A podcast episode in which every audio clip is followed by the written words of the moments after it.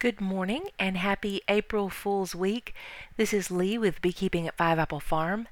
This is episode 7 an in between bonus episode of just some uh, listener mail, some feedback, some questions that I've gotten on the Facebook page at Five Apple Farm. And I'll do my best to do some answers. This is more by the seat of the pants even than usual. I'm sitting in the kitchen waiting on a breakfast casserole to finish on an off day. Wonderful to be off on a Monday for a change. Both dachshunds are here with me, so if you hear the usual bells ringing or barking in the background, please disregard these guys. I want to say thank you to the people who have left feedback and ratings on iTunes. This is just thrilling. Um, I want to thank you, Tony Presto. Said he's a second year beekeeper and has tons to learn. Um, I want to thank you for the kind words. This is really thrilling. Thank you to um, Rob in Bakersville for saying that I have some honest bee talk, and that even if he doesn't necessarily agree with everything I say, that um, he is enjoying it, and that just makes my day. Rogue26, thank you very much for your comment. Bee Pappy, I love that name. That's just wonderful. He was enjoying the the splits episode, so thank you so much. Rescue 46, I am glad that you are glad there's a podcast from North Carolina.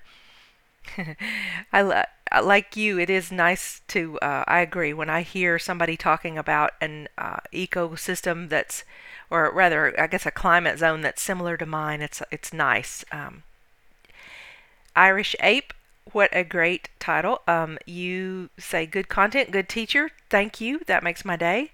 Old Man Duncan, who's getting some bees this spring and says this is a no nonsense podcast. So I'm really glad. He does comment on the weird buzzing noise in the background of my very first um, episode, which, if you're doing a podcast, that was because I laid the iPhone on a charger pad. Won't do that again. Um, Hill Poet, thank you. Okay, Hill Poet. Hill Poet's my spouse. So, of, of course, Hill Poet had to say something sweet, and I always appreciate that. Um, Mount, let's see, MTSBEZ says thank you, and that I'm marvelous. Wow, this is really making my day. Jen's Bees says that she's just starting out, also in North Carolina. Wonderful, some more local. And uh, this person signed their D G U Y T Y said that I explain everything for different levels of experience, and I am really trying to. That's challenging, as I have learned. Now on iTunes, uh, there's one bad rating, and um, and I actually really appreciate it. It was a person that said that my comments about the flow hive turned off a whole group of new beekeepers. This person signed their name J Y A K I M, and um, you know, I did make a joke about the flow hive. It was in an earlier episode, and I was talking about that. You know, there's there's all kinds of good hive configurations, different types of hives, the Warre, the top bar, the Langstroth, and they're all, you know, they're all good. They have advantages and disadvantages, and I made a joke that the only not good hive was a flow hive. And so I want to apologize to this listener, not that they're probably listening anymore, but um, you know, I don't like the flow hive, I should have said that was just my opinion. I would like to say if anybody has questions, and if you have questions, you've got to be a new beekeeper because more experienced beekeepers are pretty unanimous on this that I've seen.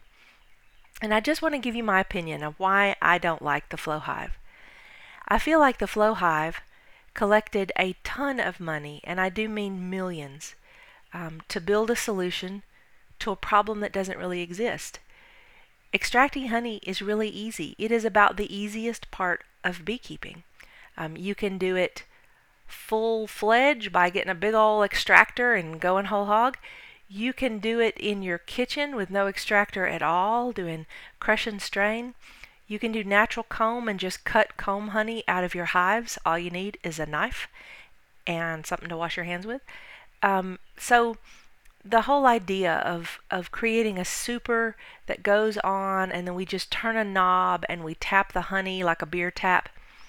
If you're a beekeeper uh, it's it, i don't know there's something kind of sad and distressing about this that that that's what we think of when we think of the bees that we're just going to walk out there like a vending machine and turn a knob and the honey's going to come out I guess it would be like if a you know if you're a dairy farmer and you really take pride in your cows and you enjoy working with your cows and you take care of them and you respect them and somebody comes out with a you know a milking machine that just stays on all the time and the cow can just be in a you know in a stall and nobody ever has to do anything to it. They don't have to say hi to the cow or let the cow out or in.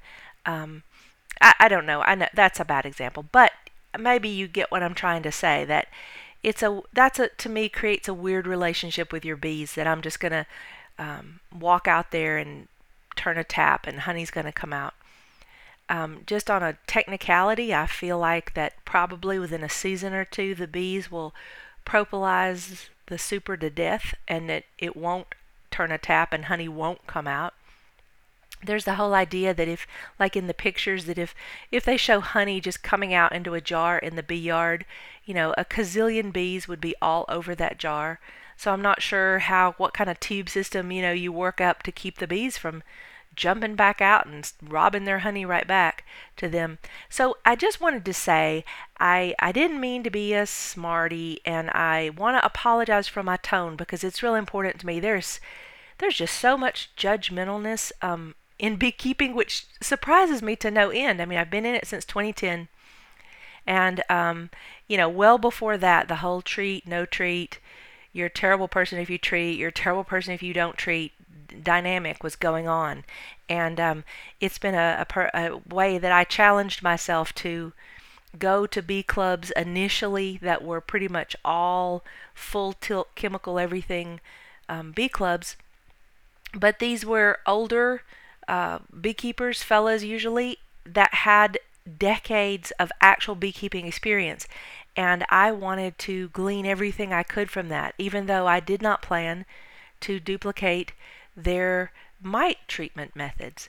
It just so happened that my early mentor uh, was a sideliner, uh, probably 30, 40 hives, who at the time did um, fully treatment free kind of along the Michael Bush um, path, I'd say. And so that was that was actually my mentor's mentor, and so that's kind of how I was raised, and I did it. It's been working for me since then. In the sense, not in the sense that I don't have losses, because I do have losses, but as a wise person over at Flatwoods Bee Farm said on a Facebook comment, um, if you learn to raise bees, um, then you're not going to have to buy replacement bees. It's not, to me, it's not so much a matter of keeping the particular bees alive that you have alive right now, but a matter of being able to make more bees, plenty of bees, spare bees, enough bees to restock your hives, enlarge your apiary if you want to, to give or sell to beekeeper friends, all that. Um, all the all the while you're doing whatever it is you want to do in terms of mite management in my opinion, something has to be done for mite management if you want to have survivor bees of any kind. Um, but whether that is non chemical or full chemical and the whole spectrum in between, that's up to you. That's a personal decision. My feeling is if it's working for you, um, bravo, and um, and and tell me about it. So uh, I got distracted onto that, and I knew I would, but I wanted to apologize to the Flow Hive person that I offended. And um, anybody else, if you got a flow hive, you know, no harm, no foul. Uh, explore it, try it out. You know, allow yourself to maybe think this may not be the be all end all of my beekeeping. And if you do that, I suspect you'll stay with. So let me get to some questions. This was sent um, via message on the Facebook page, and it's a fella and now I can't find it, so I can't recall his name. But anyway, he was starting to think about getting involved in bees, and he found the whole Langstroth uh, hive purchase to be pretty expensive, and asked my opinion on the whole idea of building your own hive equipment. Um, and I say, listen, if you can build hive equipment, that's great. Uh, if you can just borrow a box from a beekeeper friend to do your measurements with, I know that I have seen on in beekeepers apiaries that they, you know, they don't do the fancy dovetail corners, which are beyond my carpentry skills, um, but they do just butt joints and uh, maybe some bracing, and it all seems to work at least for a while, and that's good. I know Sam Comfort of Anarchy Apiaries. I really enjoy a few of his um, YouTube videos, and he has a whole thing of slapping together hive boxes um, out of any scraps. He says he can build a beehive out of a dumpster, and then he uses the oversized jumbo barbecue skewers. I think they're like trimmed down bamboo or something for top bars. And his goal is to show that you, you don't have to put a lot of money. Um, the homemade uh, top bar hives can be very inexpensive. So I say if you're into that, go for it. Now, the I'll, I'll you know the first few years of beekeeping to me it's it's all about learning the actual beekeeping skills. Um, that's gonna be the the steep curve, and so everything that's weird about your hive stuff, and by weird I just mean not common. Um, then it's going to throw people that you ask for help. So, a lot of people, if you say, you know, you can ask a perfectly legitimate bee question, and once you tell them that you've got a top bar or you've got a Sam Comfort hive going on, that'll just freak them out and somehow the you know they forget that the bee questions are going to be quite similar um, regardless of the hive. Now the configuration questions and how to make manipulations and all that what kind of equipment to use that can really vary depending on what hive you use. So you know if it's an option to get equipment that somebody who's going to help you uses, it's just going to make it easy for easier for you, in my opinion, because you're going to be able to look at see look and see what they are doing and go, oh, I'm just going to do it like that until I have enough experience to have a preference. And um, it really takes a few years, or, or it did for me, um, where I kind of got the beekeeping skills down before I started going, okay, I really like this box formation, or I really like um, this configuration, you know, with or without a queen excluder, and I really like this hive tool. Um, so try as many different kinds of things as you want, and just if you don't get too fixated on one particular thing, and don't get a ton of it, don't buy 20 of them until you're pretty sure that you're going to like it, then um, I think you can make most anything work. Again, those first few years, it is all about the learning the beekeeping skills. There's my casserole. I'll be back in a minute. So I'm going to keep that in just to keep it real on this podcast of how low tech and everyday um, this just has to be because if I get all hinky about trying to make it well produced and try to get it perfect, then I'll just stop doing it. So uh, there you have it the next question, actually, I got a whole um, little flurry of questions about people who had made early splits and then the weather is getting cold and they had some beekeeper remorse, as one was titled. One um, person, Jennifer, had said she had, uh, in that beautiful weather that we were having here in Western North Carolina, she had had a beautiful survivor hive over the winter, just one named Juliet, which I think is lovely, um, and that she g- got kind of excited and pulled out three frames, put them in a little smaller uh, colony, and gave, gave them some food and everything. And I'm thinking from the email that she was going to let those three frames make a queen. Now, I, I, this is one thing I have a real strong opinion on. That, in my opinion, whichever hive is making a queen for you needs to be really strong.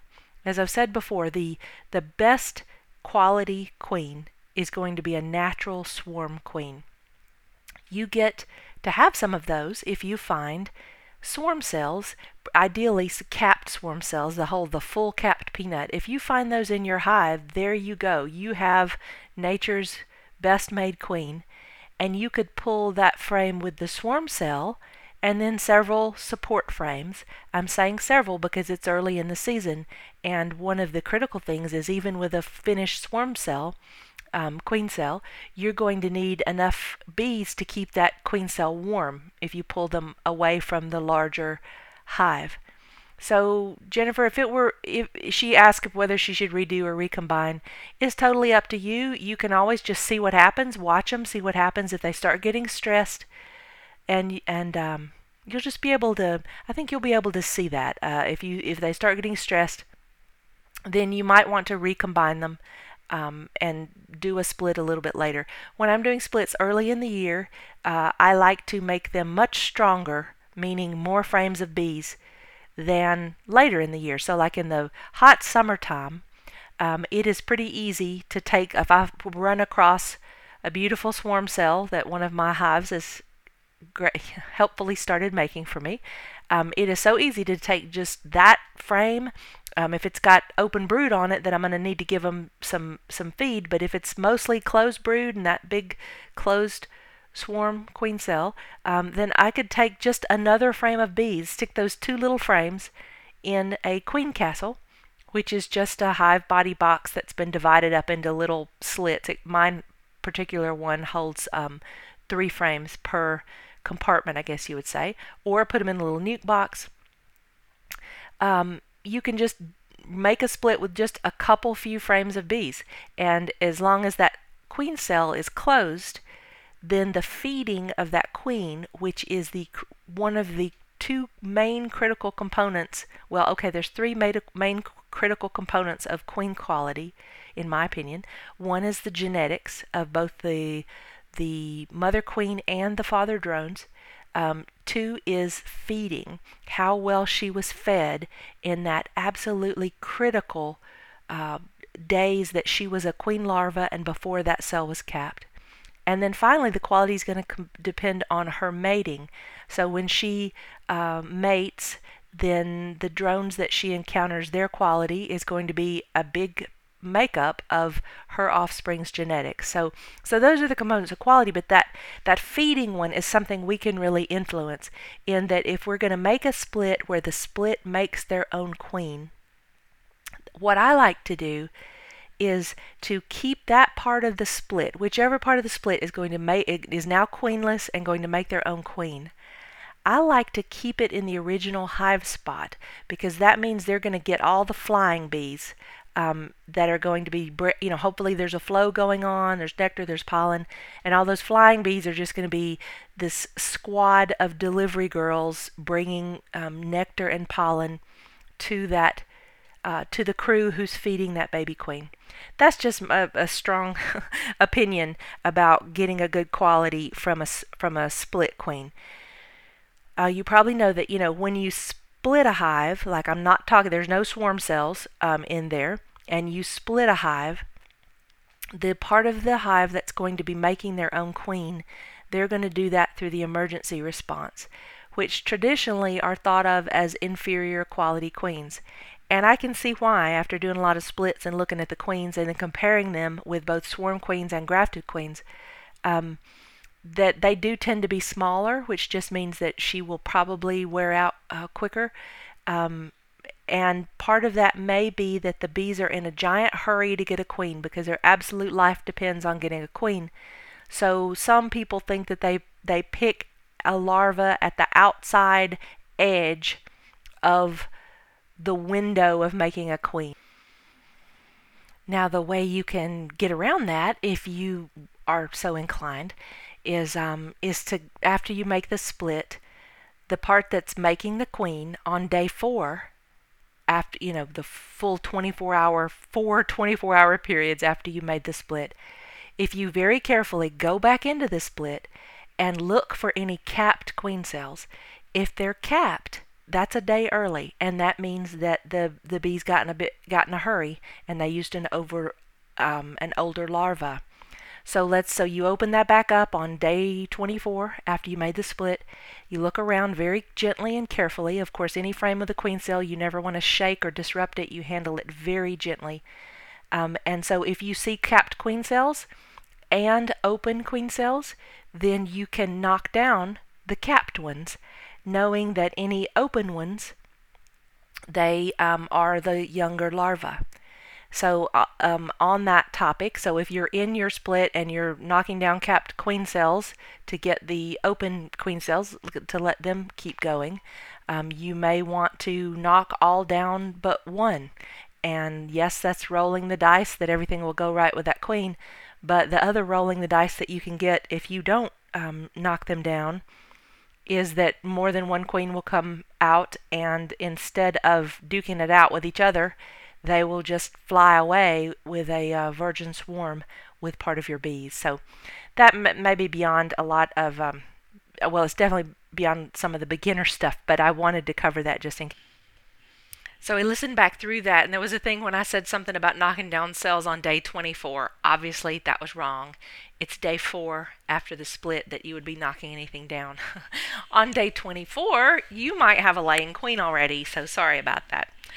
Um, so finally, the last question I want to talk about, a fella wrote on the Facebook page at Five Apple Farm and asked that he didn't quite get what in the last episode about trickle feeding.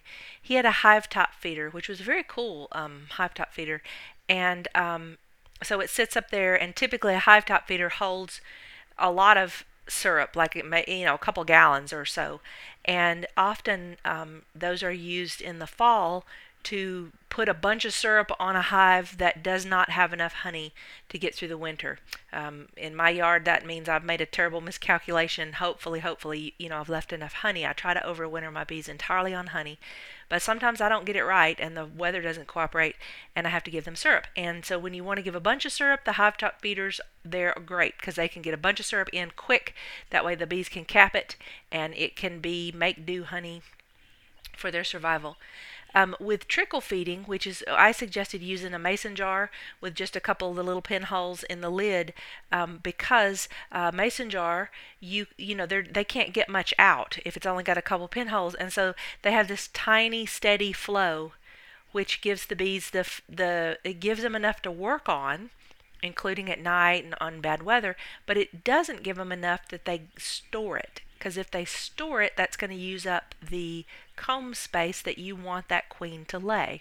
All of this, if you didn't listen to that one, is about um, having a package or a nuc draw out comb. And the caveat that I had said is if you dump a lot of food on them, they will put that food in those cells and store it versus using it sometimes.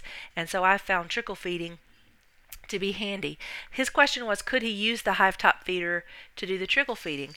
And I, I haven't tried that, but I, I, think you probably could just by putting a little feed on there every day. Um, depending on the size of your package or nuc, you know, anywhere from a half a mason jar. I love it. In the communication with him, I kept saying a half a mason jar or a whole mason jar. You know, down south we measure everything in a mason jar, but that's a quart to the rest of the United States. and um, so this is a labor intensive thing that you would not do if you're starting out you know 20 nucs you're not going to you're not going to do this but if you've got one or two in the backyard and you want to uh, just keep them going then i have found the trickle feeding of a mason jar or half a mason jar a day makes a difference. And I think you could use a hive top feeder if you wanted. You would just put that amount, like every morning, you go out there, you can open it up without bothering the bees. You know, put your amount in there, close it up, next morning do the same thing and um, and see and you know if you are a person who's starting off um, a few nucs or a few packages this is a perfect time um, to experiment particularly if you've been at this a few years maybe you're starting over you know experiment with trickle feeding you know trickle feed feed three of them and then full out feed the other three and then just observe what you see happening. You know, in your yard, it may not make enough of a difference to make up for the extra work, um, but it would be interesting, and I admit I've never done it, to do a side by side comparison, um, which is where you learn the most. So that's the last question I'll um, attempt to answer today. But um, I invite you, you are welcome on the Facebook page, um, Five Apple Farm it says bees, honey, and more, but Five Apple Farm, three words, F I V E, Apple Farm, should get you there. Uh, you can send a message to that page. I will do my best to answer you in an upcoming podcast. I love uh, any feedback you have, I'm, I'm open to it. This is the part where if you hear kind of groaning uh, noises in the background, these are the dachshunds. They're they're playing right at my feet. Um, so finally, I just wanted to tell you what I'm doing um, this week in my yard. We've gotten through uh, the 19 degree night. We have a couple of frost nights coming, but the temperatures are getting much milder. I'm at 3,000 feet near Mount Mitchell in Yancey County. And so we're quite a bit chillier than the surrounding counties. I love, I am, uh, I follow several of the beekeeping groups. Uh, like I follow the beekeeping group, which is a great one in McDowell County, just because they're about. I'd love to pinpoint it, but they're they're flow and bloom is about 10 days ahead of ours. And it's a great uh, cue for a person who's forgetful and distractible that when I see them say, "Oh, I've caught my first swarm," then I make a note that in 10 days I may have a swarm. And uh, so we've seen, I've seen posts about swarms in Buncombe County and McDowell County and Madison County. So those are the three uh, counties due south of me. So um, we should be seeing swarms in Yancey County in the next couple weeks if uh, things go well. So at my home yard, which is the coldest of the three yards where I have bees, um, I've been going pretty slow, and uh, I've checked the checked the hives to make sure they're not running out of food and to make sure they're not having swarm cells, and they don't. Um, the last time I checked them here, which was about a week ago, um, I did not see uh, much drone brood yet. And so I've just been, I added a box on top of each one. Um, in some cases, I reversed the bottom box with eight frame mediums. Often the bottom box is empty toward the end of the winter. Um, and so I was just checking the weights by tilting the hive, checking to see if there's anything in that bottom box. If there wasn't, it's pretty easy to take that bottom box off with mediums and just put it on top. And um, that gives them some space, buys me some time, lets them grow without significantly challenging them um, in this cold weather. I mean, the cold weather that we that we had the nights. Um, if it was a scrawny hive, I probably wouldn't put an empty box on top because that's airspace that uh, might chill them. But these were pretty strong, so I didn't worry about reversing that bottom box or in the cases of the ones that had brood in their bottom box, of course, you would not reverse it because you do not want to split the brood nest. And so in those cases, I just added um, a box of drawn comb on top to give them room. That buys me a little time because I don't want to do splits yet because I didn't see any drone brood to amount to anything in there. Now, over at another yard at a farm a few miles from here, it's at a much gentler, um, it's near the river and it's warmer over there and the uh, gorgeous, exciting hive that I just can't wait to split was five uh, boxes tall, full of bees, um, and and brood down all except the bottom box. Just beautiful. They still had enough honey uh, to get them through, and um, I was thrilled to see purple-eyed drones. So when I, you know, when some of the cells split open with me uh, moving boxes the other warm day that we had, I look at the drones um, that are, you know, they're the ones they put sideways in between the boxes often. And when you rip those open, it's a good time to look and see if you see any mites. I did not see any mites, of course, early in the season. You usually don't, or I hope you don't. And then, um, but, and I did see purple eye larva, which is the signal that if I do splits now or shortly, then in theory, those drones will be sexually mature and flying at about the time that my queen would be going out on her mating flight. Now, my dear friend Deborah, her bee yard is in an even warmer part of Yancey County, and she's already got drone brood out walking around in the hive. So she could make splits um, anytime she wants because she's got drones in her area, and you don't want to make splits before you got the boys um, up in the air. And so, anyway, the split that I want to make over at the farm of this very special hive, which there's only one of, uh, it's a, a genetic of an, an, an, some old Madison County bees that someone uh, has been generous enough to share with me. Um,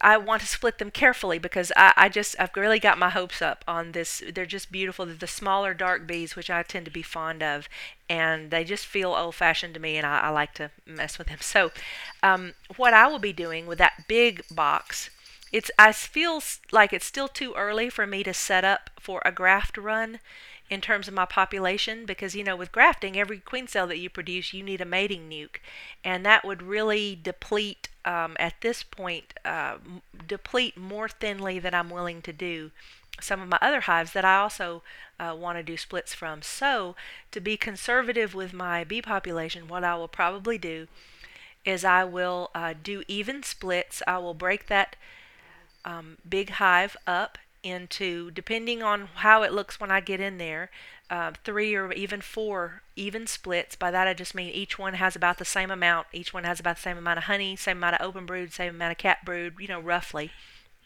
If the fates smile on me, I will be able to find the queen in five boxes of bees. And if I can find her, that will make my work so much easier because then I can, um, you know, much more quickly divide up the rest of the thing into multiple nucs. I will leave one or two at that yard with the knowledge that um, the forager bees are going to be coming back to that spot.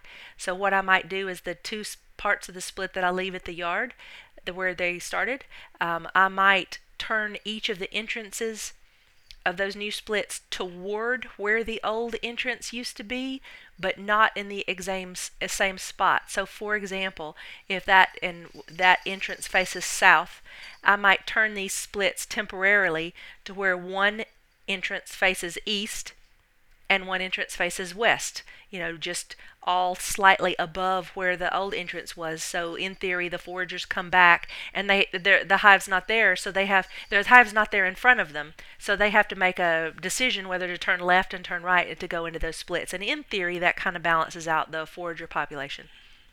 And then part of those splits um, I will bring back to my home yard uh, with the idea to get them in the territory um, where my home yard is, where um, I've done more work with uh, populating it with good good drones. Um, and so in those splits, one of them is going to have the queen. Hopefully, I will know that ahead of time, and I will put her in a place of honor because I do plan, Lord willing, to graft from her uh, late, a little later. But for now, uh, I would just put her somewhere safe. If I cannot, um, in her, you know, in her little nuc that she's in, and her staff and all that. Um, if I cannot locate the queen, um, what I will have to do is go back into those splits, every one of those splits, in a few days, um, and find, you know, the ones without the queen should have queen cells going, and the ones with the queen should not have queen cells going if everything goes right, which is always a big if in beekeeping. So that's what I'll be doing. And um, so the what I'd said earlier about the nutrition of the queen, um, ideally, the you know a split is is gonna um, it's gonna have enough nurse bees to make a decent queen.